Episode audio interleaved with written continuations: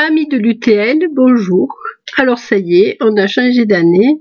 2023 nous tend les bras et nous espérons tous qu'il nous réserve de belles surprises. Alors à tous, je souhaite bien entendu la santé et puis euh, des bonnes nouvelles et une agréable vie au jardin ou dans la nature puisque tel est mon fond de commerce. Aujourd'hui, au lieu de nous demander ce que la Terre peut faire pour nous, nous allons nous demander ce que nous pouvons faire pour la Terre. À commencer par notre jardin si nous en avons un. Depuis quelques années, dans le but de réduire euh, le volume des ordures ménagères, on propose aux habitants des villes d'installer des composteurs, ce qui était déjà euh, fait souvent dans les campagnes. Et ma foi, c'est une très bonne idée. Alors, si vous avez un composteur dans votre jardin, et si vous n'avez pas de maître composteur à votre disposition, comme ça arrive quelquefois dans les villes, je vais vous donner quelques conseils. Alors la base du compostage, ce qui va permettre d'obtenir un terreau de qualité, c'est le mélange azote-carbone. C'est quelque chose que l'on peut observer dans les bois. Au sol, vous avez euh, de la feuille morte, des morceaux de bois, du carbone donc, ainsi que des brins d'herbe, de l'azote. Et il s'agit de retrouver cet équilibre à l'intérieur de notre composteur. Souvent, on y déverse des tontes de pelouse en grosse quantité, et on va bien se rendre compte que du coup il y a des fermentations, mais souvent des fermentations alcooliques qui dégagent des odeurs pas très plaisantes.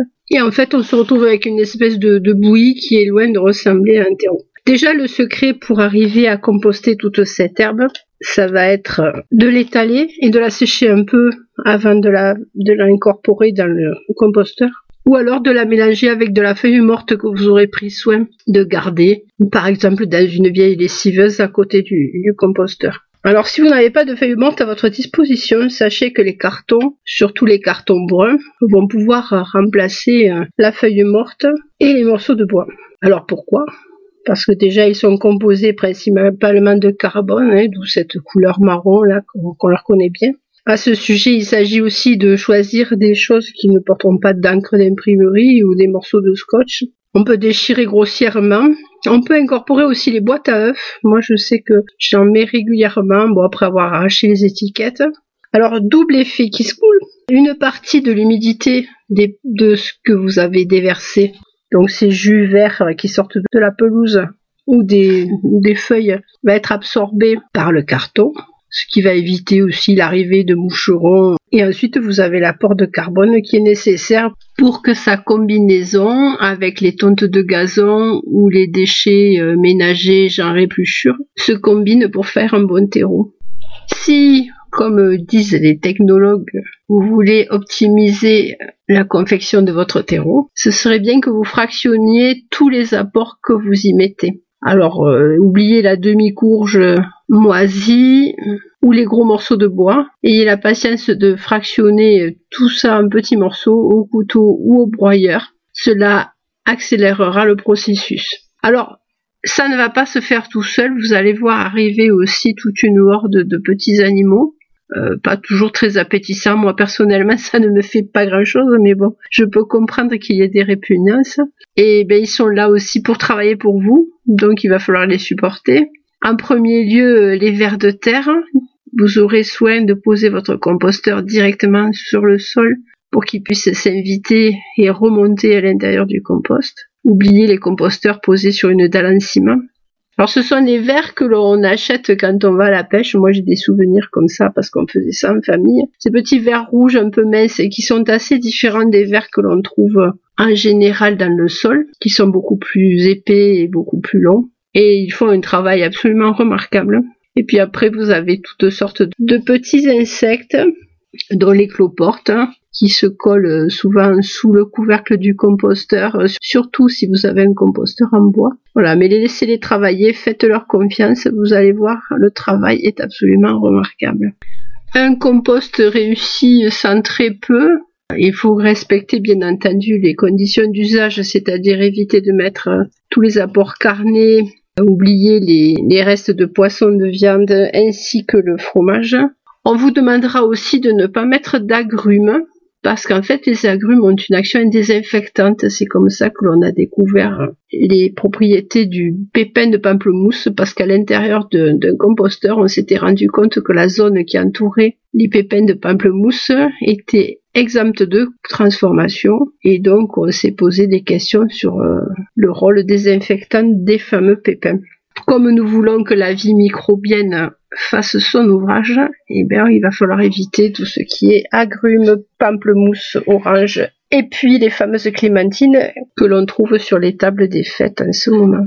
Ce qui n'ira pas non plus dans le sens d'une adjonction d'écorce d'orange, c'est que souvent elles sont traitées et que forcément les traitements se retrouveront dans votre compost. Alors ça peut être un choix, ignorer euh, les traitements de ce que l'on apporte, on peut décider de dédier le compost euh, à la fumure de pieds d'arbres d'ornement ou au pied de la haie. Si on veut euh, apporter le compost dans le potager, il va falloir user de plus de précautions.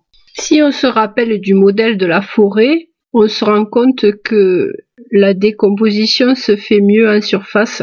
L'explication, c'est en fait un apport d'oxygène. Donc il va falloir régulièrement remuer votre compost de façon à ce que les fermentations soient aérobies, c'est-à-dire qu'elles comportent un apport d'oxygène, et non anaérobie, ce qui pourrait causer des fermentations comme celle dont je vous parlais tout à l'heure, c'est-à-dire quand vous avez un tas d'herbes colmatées où euh, l'oxygène ne passe pas, et du coup euh, des fermentations assez désagréables.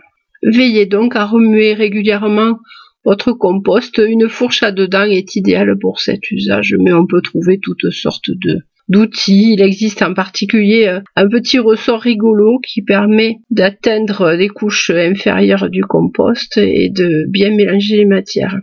L'oxygène favorise sur les couches supérieures euh, du sol ou du compost la présence de micro-organismes qui ont un peu le même effet que la levure dans le pain, hein, c'est ce qui donne le, côté souple au sol, hein, qui le garde vivant.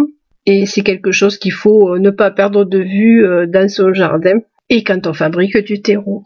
C'est quelque chose que j'avais déjà évoqué pour la plantation des arbres en expliquant que c'était plutôt bien de séparer les différentes couches de sol et de les remettre dans l'ordre pour boucher les trous de plantation.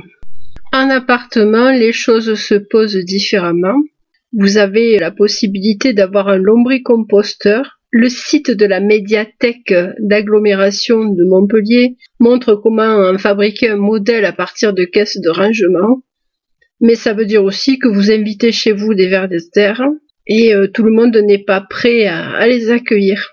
Il existe une autre méthode dont j'ai pris connaissance il y a peu de temps qui s'appelle la méthode Bokashi alors là, inversement à ce que je vous ai expliqué auparavant, c'est une méthode en fait qui se passe avec euh, très très peu d'air. Elle consiste à presser les déchets ménagers et à les ensemencer de temps en temps avec euh, euh, des sciures qui portent des germes apparemment des, genres de champignons enfin voilà on peut trouver des explications sur YouTube et puis il y a une, une dame qui jardine comme ça sur son balcon le site s'appelle R, HER 86 mètres carrés. Alors il s'agit d'un couple d'origine asiatique qui habite en Allemagne.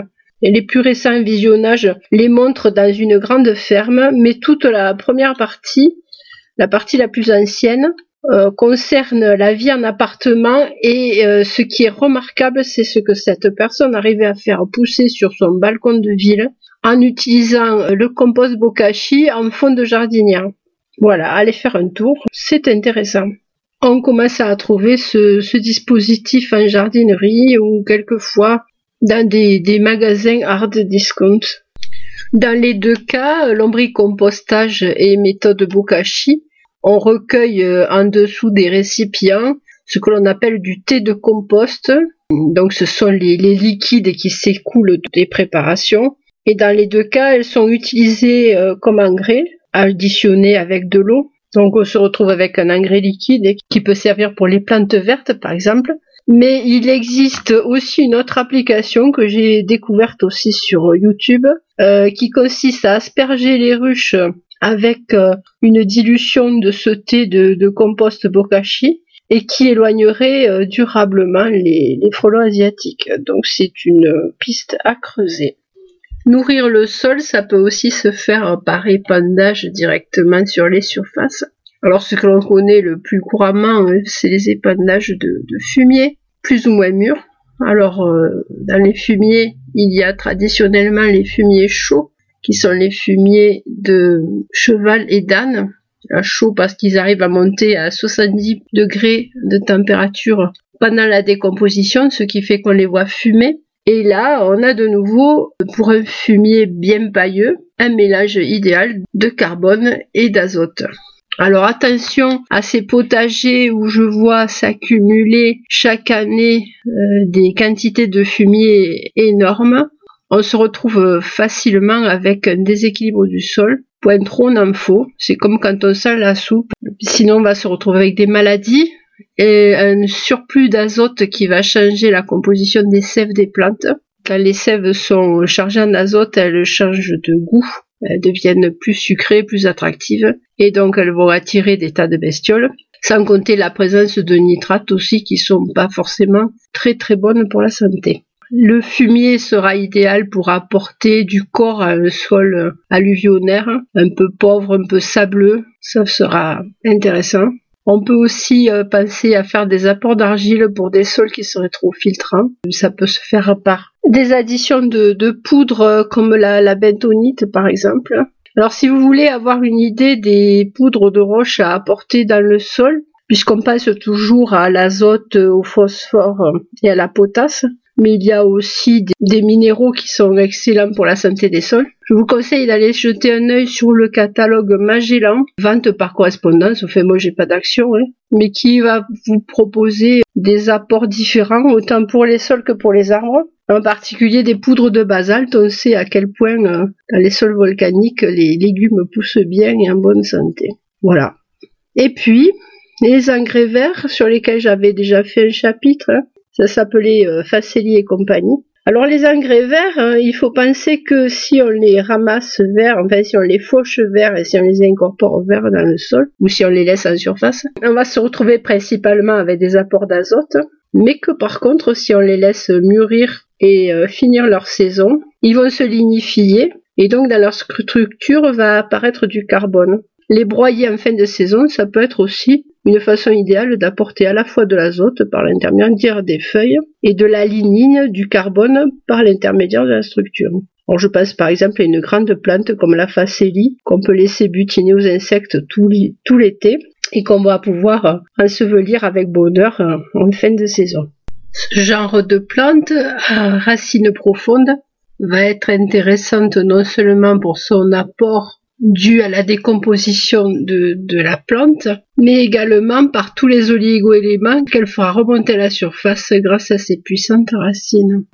Un dernier point qui me semble important, si vous voulez un paillage nourrissant pour vos sols, il faut peut-être oublier le côté esthétisant et très propre que l'on voit dans les jardins publics, à savoir un paillage composé d'un seul élément par exemple du bois broyé ou de la paille.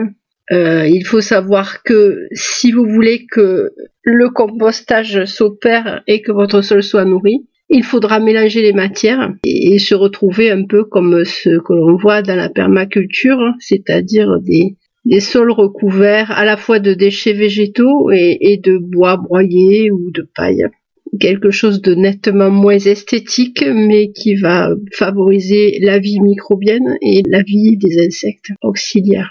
Voilà, ne vous mettez pas martel en tête, je suis sûre que vos jardins sont déjà très bien.